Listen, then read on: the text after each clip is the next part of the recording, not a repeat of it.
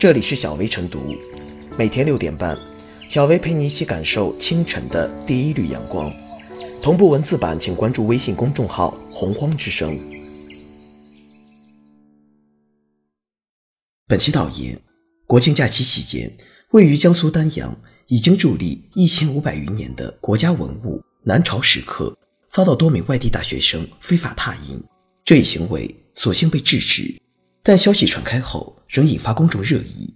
十月八日，丹阳文体广电和旅游局回应，涉事的某大学带队老师已经来到丹阳，其解释称是课堂结合野外进行游学，将南朝石刻拓片用于学习研究，没意识到自己的行为已经违法，对此感到抱歉。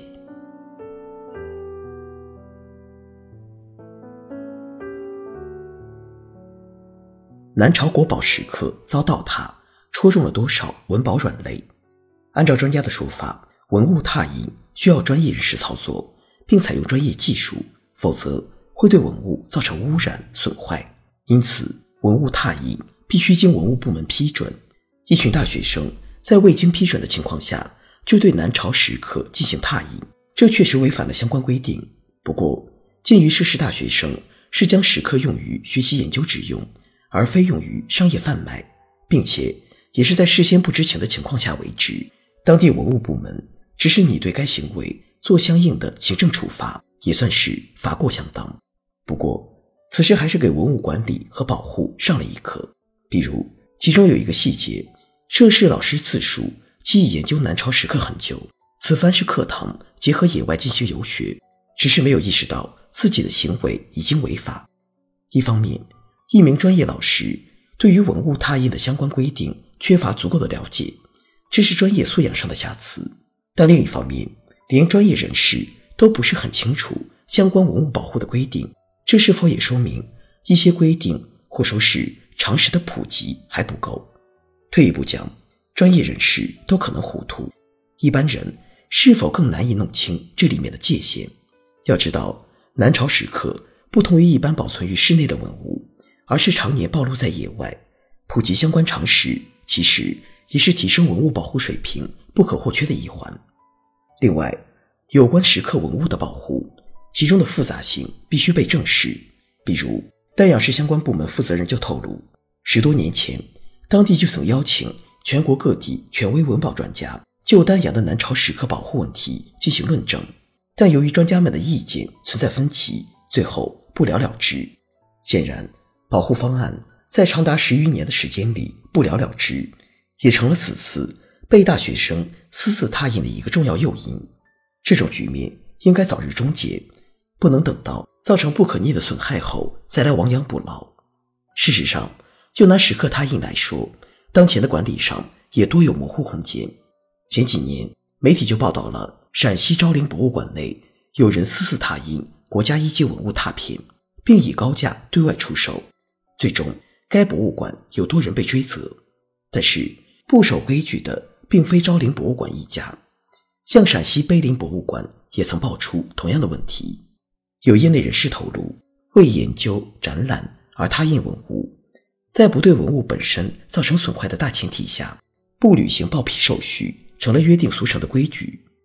而除了馆藏文物，还有一些文物碑刻散布在野外，拓印过程中的监管。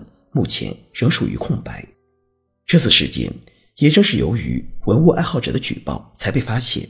在这个意义上而言，石刻拓印的规范管理显然还需要系统性的强化，尤其是博物馆等保护机构不能带头违规。这次事件未对南朝石刻的本体造成损害已是万幸，但它所带来的教训和启示不该仅仅是对涉事的学生和老师。石刻文物。到底该如何得到更妥善保护？文物拓印需先审批的规则该如何严格执行？用于研究目的拓印和必要保护之间该如何平衡？这些都是这次意外事件背后所期待正视的大问题。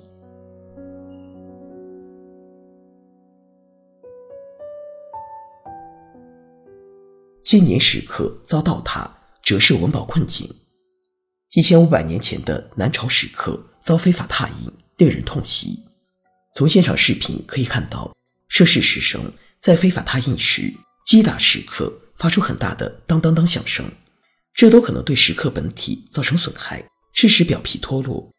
而非法拓印可能将墨汁渗入石刻内部，导致石刻图案无法辨识。值得注意的是，南朝石刻并非第一次遭到非法拓印。早在2014年，位于南京栖霞区的国家文物南朝萧景萧旦陵墓石刻也遭非法拓印。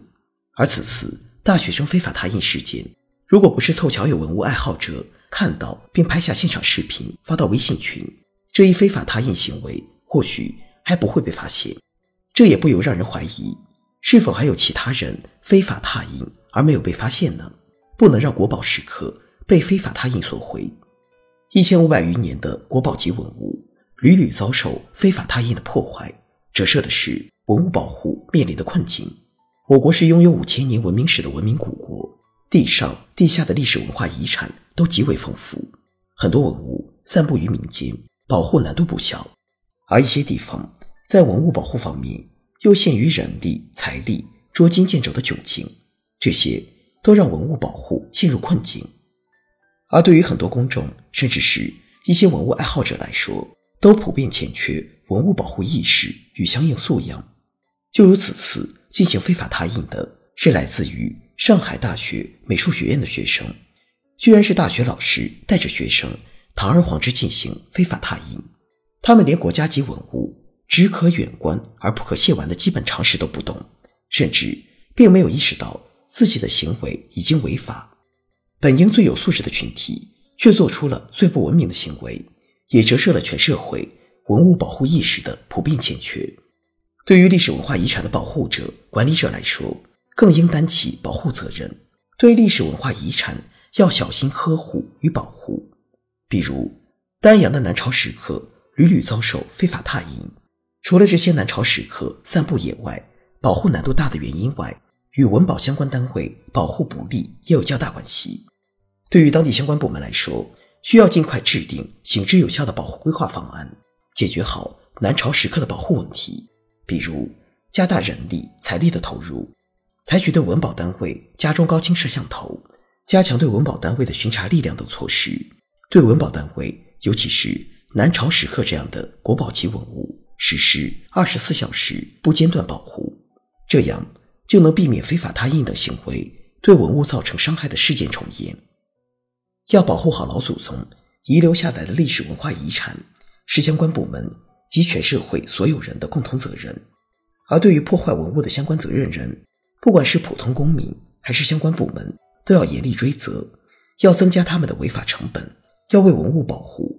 画好不可逾越的红线与雷区，织牢保护网。从每位公民到相关部门，也都要以敬畏之心来守护历史文化遗产，这样才能守护好我们共同的文化之根。